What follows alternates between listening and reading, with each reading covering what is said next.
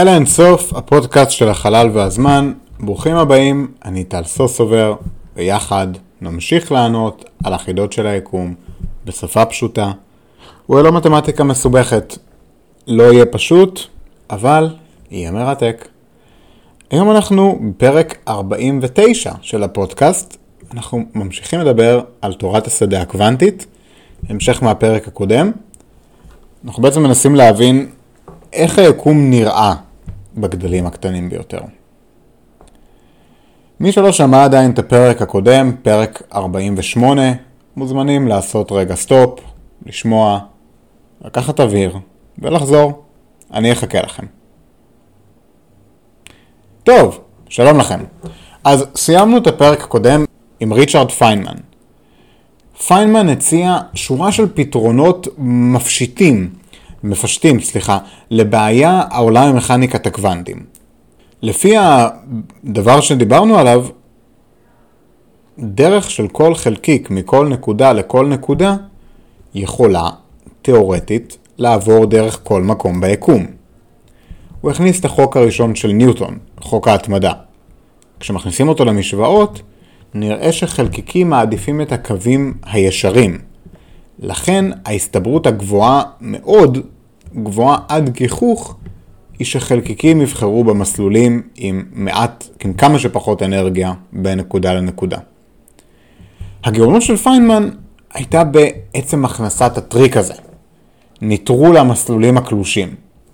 אבל עדיין יש המון מסלולים סבירים במרכאות שצריך להתחשב בהם כשאנחנו מחשבים כיוון של כל חלקיק. זה טוב, אבל זה לא מושלם. אפשר לתאר בעזרת סט המשוואות האלו את הגדלים הקטנים ביותר של המציאות. וזה עובד ברמות האלו. אבל המשוואות מסובכות. מאוד. אתן לכם דוגמה. בואו ניקח משהו פשוט יחסית. דחייה של אלקטרונים. בין זוג אלקטרונים. לשניהם, לשני האלקטרונים, יש מטען חשמלי שלילי, ולכן הם דוחים אחד את השני. באלקטרודינמיקה של מכניקת הקוונטים, אנחנו חושבים על זה שכל אלקטרון חי בשדה האלקטרון, והוא מפעיל כוח דחייה כלפי האלקטרון השני. בעולם הקוונטי שלנו, הסיפור הזה הוא, הוא מוזר מאוד. בתורת השדה הקוונטי בסוף היום, האמירה היא שלכל חלקיק תת-אטומי, כמו אלקטרון, יש שדה משלו. דיברנו על השדה האלקטרומגנטי, זה בעצם שדה האלקטרון ושדה הפוטון. לכל אחד מהם יש שדה. מה שאנחנו קוראים לו חלקיק במרכאות הוא תנודה בשדה הזה. אנחנו קוראים לאלקטרון תנועה בשדה אלקטרומגנטי, ויברציה, ויברציה של אנרגיה. השדות של האלקטרון והפוטון נמצאים בשדות משלהם, אבל השדות האלה של האלקטרון והפוטון מקושרים. וכך הם יכולים להשפיע אחד על השני. האלקטרון הראשון משפיע על הפוטון. הפוטון מעביר את המומנטום לאלקטרון השני שנדחה. הפוטון הוא בעצם המתווך בין שני האלקטרונים. הוא מופיע ונעלם ברגע הפגישה ביניהם. זהו בעצם כל קיומו בטבע. בגלל זה, בגלל שהקיום שלו לא ברור מעבר למתמטיקה, הוא מכונה פוטון וירטואלי. וירטואלי הוא משהו לא אמיתי, והפוטון הזה הוא, הוא סוג של אמיתי, אבל הוא לא אמיתי כמו קרן אור שפוגעת בנו. אוקיי, הוא בדיוק כמו קרן אור שפוגעת בנו, אבל הוא חי פרק זמן זעיר, במרחקים זעירים, ומתווך בסך הכל בין שתי שדות וזהו, והוא מת, נעלם. הוא קיים רק כדי לתקשר את כוח התחייה בין זוג האלקטרונים שלנו. עכשיו כמובן שיש עוד סוגים של חלקיקים וירטואליים. אנחנו נדבר עליהם בפרקים אחרים. הבעיה היא שיש המון דרכים לתקשר בין השדות. ושוב, נראה שהמתמטיקה מהר מאוד הולכת לאזורים של הבלתי אפשרי. כאן פיינמן חזר לשנית. וחזר עם אחד הדברים שהכי מאופיינים עם פיינמן, והכי מוכרים שפיינמן התעסק איתם. אני מדבר כמובן על דיאגרמת פיינמן. בואו נדבר קצת על דיאגרמת פיינמן ומה קורה שם. למען האמת, פיינמן קיבל את ההשראה לדיאגרמה הזאת ממשחק מתמטי שמקורו בכלל בקיפולי נייר. הדיאגרמה הזאת היא די פשוטה במהות שלה. היא מתארת כל תהליך בתורת השדה הקוונטית באמצעות מסלולי החלקיקים. הרעיון הוא כזה, נותנים רעיון כללי לגבי מה קורה. כיוון אחד הוא לזמן, בוא נגיד שציר y זה ציר הזמן, וכיוון אחד הוא למרחב, לרוב ציר ה-x. שני האלקטרונים מתקרבים אחד לשני, כלומר הם עולים למעלה, כי הזמן שלנו מתקדם קדימה, אז תחשבו על שני האלקטרונים בצד ימין ושמאל למטה של ציר ה-x, שעולים לאורך ציר y, ובעצם כל הזמן, ככל שהם מתקדמים בציר y, המרחק ביניהם קטן בציר x. הם לא נפגשים, הם מגיעים קרוב מספיק עד לנקודה בה הם מחליפים פוטון ביניהם. משם הם לוקחים פנייה של 45 מעלות שמאלה או ימינה, האלקטרון הימני הולך ימינה והשמאלי שמאלה, והם בעצם נפרדים לכיוונים שונים. זה כוח התחייה. עכשיו, כל חתיכה פה, האלקטרונים המתקרבים, הפוטון שמוחלף, ציר הסיבוב, האלקטרונים החדשים, כולם חתיכות מהמתמטיקה של מכניקת הקוונטים ושל תורת השדה הקוונטית. הרעיון הוא להציג את הפגישה הזו בצורה גרפית, עם ציר x ו-y. אז איך זה עוזר לנו בדיוק? או, זה עוזר מאוד. זה עוזר כי יש המון דרכים בהן אלקטרון יכול לדחות אלקטרון אחר באמצעות חלקיקים וירטואליים כמו הפוטון שלנו. בואו נעשה רגע זום אין. אנחנו רואים שני אלקטרונים מתקרבים, ואז שני אלקטרונים נפרדים. הם לא נוגעים אחד בשני, הם מחליפים מידע באמצעות שדה הפוטון. מה קורה שם? האמת היא שיש אין סוף דרכים לתיווך הזה. אין סוף דרכים שיובילו בדיוק לאותה התוצאה. עכשיו, קיימות פרשנויות במכניקת הקוונטית לפיהן כל האפשרויות האלו קורות, בו זמנית, במקביל. אבל איך אפשר לתאר דחייה של שני אלקטרונים? אז כאן עוזרת לנו דיאגרמת פיינמן. הדיאגרמה הזו עוקבת אחרי כל האפשרויות. החלפת פוטון אחד, שניים, שלושה, מאה. הם יכולים לקלוט ולפלוט פוטונים וירטואליים, ובכל מקרה, יש המון אפשרויות מאוד מסובכות. מה נעשה? איך אפשר לתאר את תורת השדה הקוונטית המושלמת הלוקחת בחשבון כל כך הרבה אפשרויות? תשובה קצרה? אי אפשר. אבל פיינמן לא הסתפק בתשובה הקצרה. הרעיון של פיינמן היה לפתור את זה בצורה לא מושלמת, אלא בצורה מספיק טובה. הוא רצה להכניס תיקון בתשובה. נפתור משוואה דומה ונכניס לפתרון תיקון. זה לא יהיה מושלם ב-100%, אבל זה יביא אותנו קרוב יותר. מה זה קרוב יותר? הוא בעצם בודק מה הסיכוי הכי טוב, מה הסיכוי הכי גבוה. אז הסיכוי הכי גבוה בפער הוא החלפה של פוטון בודד. יש פה מגבלה מסוימת. ככל שאירוע התחייה בין שני האלקטרונים מתואר באמצעות יותר פוטונים, חלקיקים וירטואליים ושאר ירקות, כך הוא בעל הסתברות נמוכה יותר להתרחש. משוואת פיינמן מראה לנו את כמות הצמתים בגרף. ככל שיש יותר צמתים, כך ההסתברות נמוכה יותר. ההסתברות הכי גבוהה בפר היא הסתברות של שני צמתים, שתיארנו קודם. כלומר, שני צמתים, צומת אחד לכל אחד מהאלקטרונים, איפה שהם לוקחים את הפנייה, עם החלפה של פוטון ביניהם. ככל שנוסיף יותר צמתים, ההסתברות תקרוס למספרים מגוחכים. עכשיו כמובן שיש אין סוף אפשרויות, זה נכון. יכול להיות שהפוטון שיצא יתפצל לשני אלקטרונים, והשני האלקטרונים האלו התפצלו לשני פוטונים שחזרו והתכנסו לפוטון שהגיע לאלקטרון השני.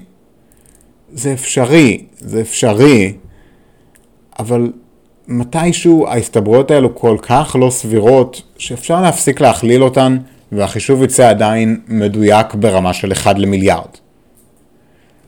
אבל כאן נוצרת בעיה. מה קורה עם אינטראקציית לופ? יש לנו אינטראקציה של חלקיקים עם עצמם כל הזמן. פוטון יכול להפוך לזוג של אלקטרון ואנטי אלקטרון, שמיד ייפגשו שוב ויחזרו להיות פוטון. אלקטרון יכול לפלוט ולקלוט פוטונים סתם, באופן אקראי. יש פה מצב בעצם של השדות שמשפיעים אחד על השני. אינטראקציות בין השדות, לדוגמה בין השדה של הפוטון לשדה של האלקטרון.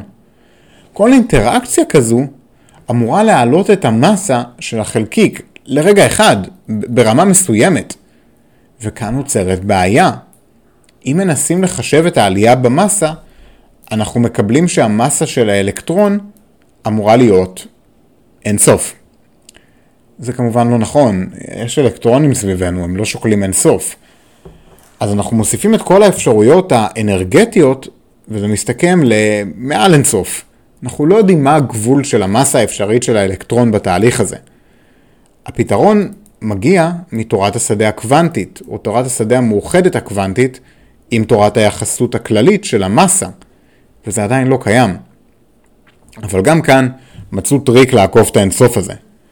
בגלל שאנחנו יודעים שלאלקטרונים אין מסה אינסופית, אז במקום לנסות ולמדוד את המסה של האלקטרון, וכך לפתור את המשוואות, אנחנו מכניסים מראש את המסה המתוקנת שאמורה להיות לפי המדידה הכי טובה שלנו של האלקטרון. הרעיון הוא להכניס למשוואות התאורטיות את התוצאה האמפירית. אמרתי לכם, זה לא פתרון מושלם, כי המשוואות כרגע לא מצליחות לנבא את המסה של האלקטרון. אבל זה מה יש. פתרנו את מגפת, מג, מגפת האינסופים, וכך משוואת פיינמן, דיאגרמת פיינמן, תיארה כמעט את כל התהליכים הקוונטיים. והתוצאות של כל אחד מהשדות האלו, של כל אחד מתתי החל... מהחלקיקים התת-אטומיים, הוביל למודל הסטנדרטי של מכניקת הקוונטים. שזהו המושג הכי טוב שיש לנו לגבי מה קורה ביקום ברמה הקטנה ביותר. דיאגרמת פיינמן היא מהפכנית, בעיקר בגלל הפשטות שלה. מכאן אנחנו מתחילים להבין את המציאות בצורה טובה יותר. על מנת לחשב את המסלול של חלקיק בין נקודה לנקודה, או את האינטראקציות בין חלקיקים, אנחנו אמורים לקחת בחשבון כל מסלול ומסלול אפשרי. ברמה המתמטית, החלקיק עובר דרך כל אחד מאין זוב המסלולים. אין סוף לא עובד טוב, אנחנו לא יודעים איך להתמודד איתו במתמטיקה. אז הרעיון של הדיאגרמה הוא שאפשר להתעלם מהמון אינסופים כאלו, ולהתמקד רק באפשרויות עם ההסתברויות הגבוהות. עכשיו, כשאנחנו מסתכלים על השדה האלקטרומגנטי ושדה הפוטונים, תורת השדה הקוונטית של הפוטון והאלקטרון, אנחנו צריכים לקחת בחשבון גם את הפוזיטרון. פוזיטרון זה אנטי חלקיק של האלקטרון. פוזיטרון הוא בעצם אלקטרון עם כל התכונות של האלקטרון, אבל עם מטען חשמלי חיובי במקום שלילי. אלו השחקנים שלנו ברמה הקוונטית, בתורת השדה הקוונטית. הפוזיטרון בתורת השדה הקוונטית מוצג כחלקיק הנוסע אחורה בזמן. אנחנו נדבר על זה תכף, זה באמת מדהים. האלקטרון נע קדימה בזמן. הפוטון לא מתעניין בזמן, מבחינתו אין מושג כזה זמן, לכן הכיוון שלו בזמן לא באמת מוגדר. לא אכפת לו. בואו נראה אינטראקציה בין השדות האלו. כמו שאמרנו קודם, כל אינטראקציה נקראת צומת. יש לנו אינטראקציה אחת שממנה הכל יוצא, אינטראקציה בין אלקטרון לפוטון. זו האינטראקציה הראשונית, ממנה יש שש אפשרויות. אפשרות ראשונה, האלקטרון הנע במרחב, פולט פוטון, מאבד מומנט ומשנה כיוון בגלל הפליטה. ואז הוא והפוטון נעים לכיוון שני. אפשרות שנייה, אלקטרון ופוטון נעים במרחב ונפגשים. מה שיוצא משניהם זה אלקטרון עם מומנט גבוה יותר. עוד אפשרות, פוטון נע במרחב ומתפצל לאלקטרון ופוזיטרון. יכול להיות שיש לנו גם אלקטרון ופוטון שנעים במרחב, נפגשים והופכים לפוזיטרון. ויכול להיות פוזיטרון ואלקטרון שנפגשים והופכים לפוטון. בסוף זה, זה אולי נשמע מסובך, אבל זה די פשוט.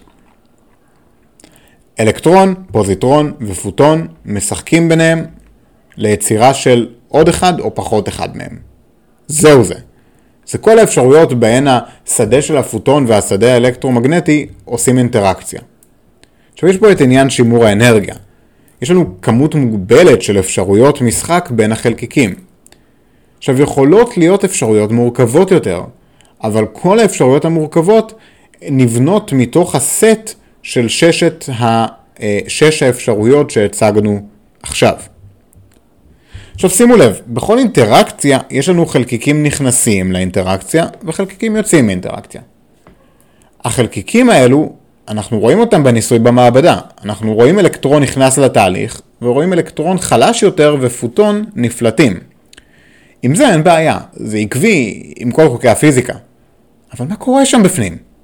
מה קורה בתוך המפגש הזה? כל מה שקורה בין הכניסה והיציאה למערכת הזו הוא בעל מציאות אפשרית. כל מה שקורה שם בפנים, הכל יכול להיות, ויש אין סוף אפשרויות כאלו. החלקיקים יכולים לקבל כל קיום אפשרי בתוך המערכת הזו. לדוגמה, האלקטרון שנכנס למערכת פולט פוטון. הפוטון הזה מתפצל לזוג אלקטרון ופוזיטרון שנפגשים, הופכים לפוטון שיוצא מהמערכת. מה היה לנו כאן?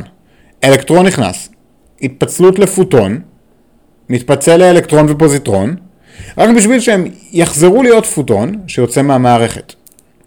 לכל החלקיקים האלו שנוצרים בתוך המערכת הסגורה, אנחנו קוראים חלקיקים וירטואליים, כי הם לא בדיוק קיימים במציאות שלנו. קודם כל בהגדרה, בהגדרה התיאורטית, לא בגלל עניין מדידתי, בהגדרה אי אפשר למדוד אותם. יש אין סוף מסלולים אפשריים עבורם. באותה מידה גם לא היו חייבים להיווצר החלקיקים הווירטואליים האלו שתיארתי קודם. אין לנו שום דרך לראות את מה שקורה שם. שוב, זה לא עניין טכני, ברמה התיאורטית אין לנו דרך לראות מה קורה שם. לכן הם וירטואליים, כי גם אם הם קיימים, אין להם משמעות עבורנו. גם אם נוצרו שם מיליארד חלקיקים וירטואליים, זה לא משנה לנו. כל מה שמעניין אותנו זה שנכנס אלקטרון עצבני ויצא אלקטרון רגוע ופוטון. מה קרה באמצע? אה, זה מעבר ליכולות שלנו. החלקיקים הווירטואליים האלו לא מוגבלים בכלל למהירות האור, או לכיוון הזמן. הם לא מוגבלים לשום פיזיקה שאנחנו מכירים. אם נסתכל על שני אלקטרונים הנכנסים למערכת, ושני, אה, והאלקטרון, אה, לא יודע, ושני אלקטרונים שיוצאים מהמערכת, יש לנו הרבה אפשרויות לאינטראקציה שלהם. הפשוטה ביותר היא החלפת, אלק... החלפת פוטון. אבל יכול להיות עוד אין סוף משחקים וירטואליים כאלו בין האלקטרונים. כל עוד התוצאה הסופית זהה, הכל בסדר. אפשר לחשוב על זה כמו שני ילדים שיושבים לשחק מול המחשב. כל אחד יושב בבית שלו, משחק מול המחשב. הכנסנו ילד למערכת, המערכת היא המחשב, ומה שיוצא זה ילד שמח, כי הוא שיחק במחשב. ובעצם זה לא משנה מה קרה ברמה הווירטואלית ביניהם. במה הם שיחקו, איזה משחק הם שיחקו ביניהם במחשב. זה לא משנה. אנחנו גם לא יכולים למדוד את זה אם אנחנו לא רואים את המחשב. זה בדיוק חלקיקים וירטואליים. יכול להיות שהם שיחקו משחק מחשב אחד, יכול להיות שהם שיחקו 100. יכול להיות שהם לא שיחקו כמעט בכלל, או שהם שיחקו לשנייה אחת ואז בהו במסך שעתיים. לכו תדעו. שוב, זה לא משנה. וזה מה שיפה כל כך בדיאגרמת פיינמן. כל דיאגרמת פיינמן מתארת אין סוף מסלולים אפשריים ביקום בעבור כל חלקיק, כולל מסלולים מהירים ממהירות האור. דיברנו על זה במנהור הקוונטי, איך זה אפשרי. היא גם מתארת אין סוף משחקים וירטואליים כאלו בעבור כל חלקיק. זה מה שמשליך לאין סוף אפשרויות לגבי המומנט של כל חלקיק. כל אנרגיה, מהירות וכיוון בזמן אפשריים. הם אפשריים בעבור החלקיק הנכנס למערכת. שימו לב, אנרגיה, מהירות וכיוון בזמן. אל תעצרו את הפודקאסט, אני מתחנן. בשביל זה נכנסתם הרי לפרקים האלו על מכניקת הקוונטים. כן, כולל, כולל מסע בזמן, חלק מהעניין. בואו נחשוב על רעיון מוזר. אלקטרון ופוטון נכנסים למערכת. האפשרות הפשוטה לאינטראקציה ביניהם היא שהאלקטרון יתפצל לפוטון שיצא מהמערכת ולאלקטרון שיפגש עם הפוטון שנכנס עם האלקטרון למערכת. פוטון ואלקטרון שנפגשים מובילים להיווצרות של פוטון בעל מומנט חזק יותר. ולכן מה שנראה מהמערכת הזו זה כניסה של האלקטרון והפוטון, נראה פוטון ואלקטרון אחרים הנפלטים מהמערכת. זה התיאור הפשוט ביותר. יש לנו אלקטרון וירטואלי שנוצר, ולכן אנחנו צריכים להכליל את, אה, את כל האפשרויות השונות שהוא יכול לקחת במרחב ובזמן, כולל אינטראקציה אחורה בזמן. אם אנחנו מסתכלים על אלקטרון שנע אחורה בזמן, אנחנו רואים פוזיטרון. בדיוק, אי אפשר להבדיל ביניהם. אבל אז שימו לב למערכת, יש לנו פוטון שנכנס ודועך לאלקטרון, שנפלט מהמערכת. ויש לנו פוזיטרון וירטואלי, שפוגש את האלקטרון שנכנס למערכת. פוזיטרון ואלקטרון, הוא אמנם וירטואלי אבל הוא פוזיטרון, אז פוזיטרון ואלקטרון שנפגשים הופכים לפוטון. זה אחת מששת האופציות שדיברנו עליהן קודם. והנה בתמונה הגדולה יש לנו פוטון ואלקטרון שנכנסו למערכת, ופוטון ואלקטרון אחר שיצאו מהמערכת. התהליך שתיארתי עכשיו עם הפוזיטרון הוא זהה לתהליך שדיברנו קודם עם האלקטרון. זה אותו תהליך מכיוונים שונים, כיווני זמן שונים. אני מקווה שאתם מצליחים להבין את זה, ואני יודע שזה מסובך מאוד וזה קשה מאוד להבין את זה בלי עזרים אה, ויזואליים כלשהם, שרואים את הגרפים. זה אחת האתגרים שלי בפודקאסט זה לנסות להעביר לכם את זה. אבל בסוף ברמה התת-אטומית, אם אנחנו עושים את האינטראקציה הזאת באמצעות חלקיקים וירטואליים, חלקיק וירטואלי יכול להיות גם פוזיטרון, והוא יכול להיות אלקטרון, ואם אנחנו מתארים מתמטית את האינטראקציה בעזרת אלקטרון וירטואלי, ואנחנו הופכים את כיוון חץ הזמן של האלקטרון הווירטואלי הזה, הוא נראה כמו פוזיטרון וירטואלי. ומבחינה מתמטית, פוזיטרון וירטואלי הוא אלקטרון שנע אחורה בזמן. זה הכל. זה כאילו מצד אחד נשמע מהפכני ומטורף ומלהיב, אבל זה לא. התהליך יכול להיות עם אלקטרון ויכול להיות עם פוזיטרון. אלו לא תהליכים שונים, זה תאריכים המתוארים על ידי אותן המשוואות. הפרשנות של האינטראקציה הזאת, מסע בזמן ודברים כאלה, היא פרשנות לא רלוונטית, כי כל מה שקורה שם, כל המסעות בזמן האלה של הפוזיטרונים, קורים בתוך המערכת. כלומר, מעבר לגודל שאנחנו יכולים אפילו תאורטית להבין מה קורה בו. ולכן הפרשנות שלנו לאינטראקציה היא לא רלוונטית. מה שאכפת לנו זה רק מהדיאגרמה ומהאינטראקציות. אכפת לנו מהצמתים. והנה אתם מבינים כמה הכלי הזה חזק. הכלי הזה של הצמתים של פיינמן מוריד לנו את כמות המשתנים שצריך לפתור בנפרד. מה שאנחנו רואים כאן זה את הפרשנות לפי הפוזיטרון או אלקטרון שנע אחורה בזמן. וזה מדהים ומעניין ומטורף, אבל שוב, זאתי רק, רק פרשנות. עכשיו, החלקיקים הווירטואליים האלה שדיברנו עליהם, הם באמת טריקים. זה, זה באמת משהו שהוא קשה למוח שלנו לתפוס אותו. אבל כן, זה, זה, זה הבסיס של העולם שלנו, חברים. מטורף ככל שזה יישמע, זה הבסיס לכל התנועות בין כל החלקיקים ביקום. וזה מטורף לחשוב על זה. אבל היי, זאתי המציאות שלנו. אוקיי חברים, בואו נסכם את הפרק. היום היה הפרק השני על, אה, על תורת השדה הקוונטית, ובעצם אחרי שבפרק הראשון דיברנו על איך כל היקום הוא בעצם שדות של חלקיקים תת-אטומיים, בפרק הזה דיברנו ספציפית על השדות התת-אטומיים של האלקטרון והפוטון, ובעצם איך הם עושים אינטראקציות ביניהם. וראינו כשהתעמקנו באינטראקציות בין חלקיקים, שהדרך שלהם לתקשר היא באמצעות חלקיקים וירטואליים. אבל כאן נוצרה לנו בעיה, יכולות להיות המון דרכים לאינטראקציות בין החלקיקים הווירטואליים. אז מה עושים? קוראים לריצ'רד פיינמן. ריצ'רד פיינמן בנה את דיאגרמת פיינמן, שדיאגרמת פיינמן היא בעצם הבסיס להבנה של המורכבות של כל האינטראקציות האלו לפי כמות הצמתים. בסוף אנחנו אומרים שהתהליכים יותר סבירים ככל שיש בהם יותר צמתים, ופיינמן הראה שבאמת יש רק שש, אה, שש אפשרויות לאינטראקציות בין חלקיקים אה, של אלקטרון ופוטון. זה לא פשוט ולא אינטואיטיבי, אבל זה רק שש, ואת האמת היא שאפילו אם תנסו לחשוב על זה, לא תמצאו עוד. אפשר לתאר כל אינטראקציה בין, סוף, בין כל חלקיקים כאין סוף אה, אינטראקציות או חלק או שתיים או שמונה או מיליארד אינטראקציות וירטואליות כאלה. וזה בסדר, זה בסדר, זה בסדר, אבל זה לא משנה. זה לא משנה כמה אינטראקציות כאלה היו, וזה לא משנה מה קורה שם. כי מה שקורה שם בממלכת החלקיקים הווירטואליים הוא מעבר לאופק שלנו. הוא מעבר ליכולת שלנו להבין או להתמודד. אז כן, יכול להיות שנוצרו חלקיקים תת-אטומיים ונעלמו, יכול להיות שהופיעו שניים כאלה ויכול להיות שהופיעו מיליארד. ויכול להיות שהופיע אפילו פוזיטרון, ויכול להיות שהופיע אלקטרון שנע אחורה בזמן, שהוא בעצם הפוזיטרון. זה לא משנה. זה לא משנה. בפרק הבא אנחנו נדבר ספציפית על החלקיקים הווירטואליים. אני רוצה קצת להרחיב את העניין של מה קורה שם, מה קורה שם בחלקיקים הווירטואליים האלו, איך הם מתנהגים ומה מה קורה שם.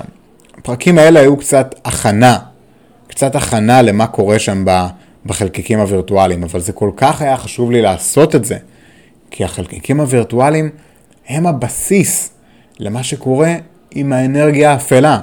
וזוכרים, זוכרים שאנחנו נכנסנו למסע הזה כי רצינו לראות מה קורה עם אנרגיה אפלה? אז בפרק הבא אנחנו נתחיל לראות מה זה חלקיקים וירטואליים ונעשה זום אין בתוך הזום אין, בתוך הזום אין של המפגשים בין חלקיקים ונבין אחת ולתמיד מה זה הבאזוורד הזה של חלקיקים וירטואליים. תודה רבה רבה לכם על ההקשבה. הפודקאסטים של אלה אינסוף הם יוזמה שלי להנגשת חקר החלל, אסטרופיזיקה, פיזיקה וחלקיקים וירטואליים. לכל אחת ואחד ללא הבדל גיל, ידע מתמטי או כל הבדל אחר. הפרקים של אלה אינסוף זמינים עבורכם חינם בכל אתרי הפודקאסטים שאתם אוהבים, גוגל פודקאסט, אפל פודקאסט, ספוטיפיי, האפליקציה של עושים היסטוריה, ובעצם בכל אפליקציה בה אתם שומעים פודקאסטים. אם אהבתם את הפרק, אתם מוזמנים לתת לנו דירוג גבוה באפל פודקאסט ובספוטיפיי, זה מאוד מאוד עוזר לנו להגיע לקהלים חדשים, ואני ברמה האישית מאוד מעריך את זה. מוזמנים גם להיכנס לעמוד הפייסבוק, אל האינסוף, ולעשות לייק שם, לשאול שאלות ולראות פרקים חדשים שמתפרסמים. פרק כמו זה לוקח כמה עשרות שעות של עבודת מחקר, הכנה, הקלטה ועריכה. אבל הפודקאסטים האלו מוגשים לכם חינם, ומתוך מטרה אישית שלי להגיע לכולכם ולספק לכם תכנים מעניינים. אם אהבתם את הפרק, תכתבו לי על זה, יש לכם את המייל שלי, אבל הרבה יותר חשוב, תשתפו אותו עם חבר אחד. אולי את הפרק הקודם.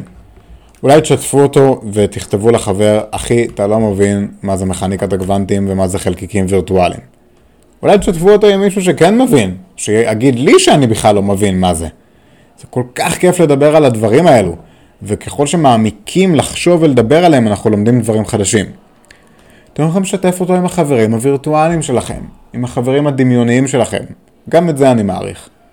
שתפו עם מי שבא לכם, שתפו כמה שיותר, ושוב, תודה רבה רבה לכם על ההקשבה. שלכם, טל.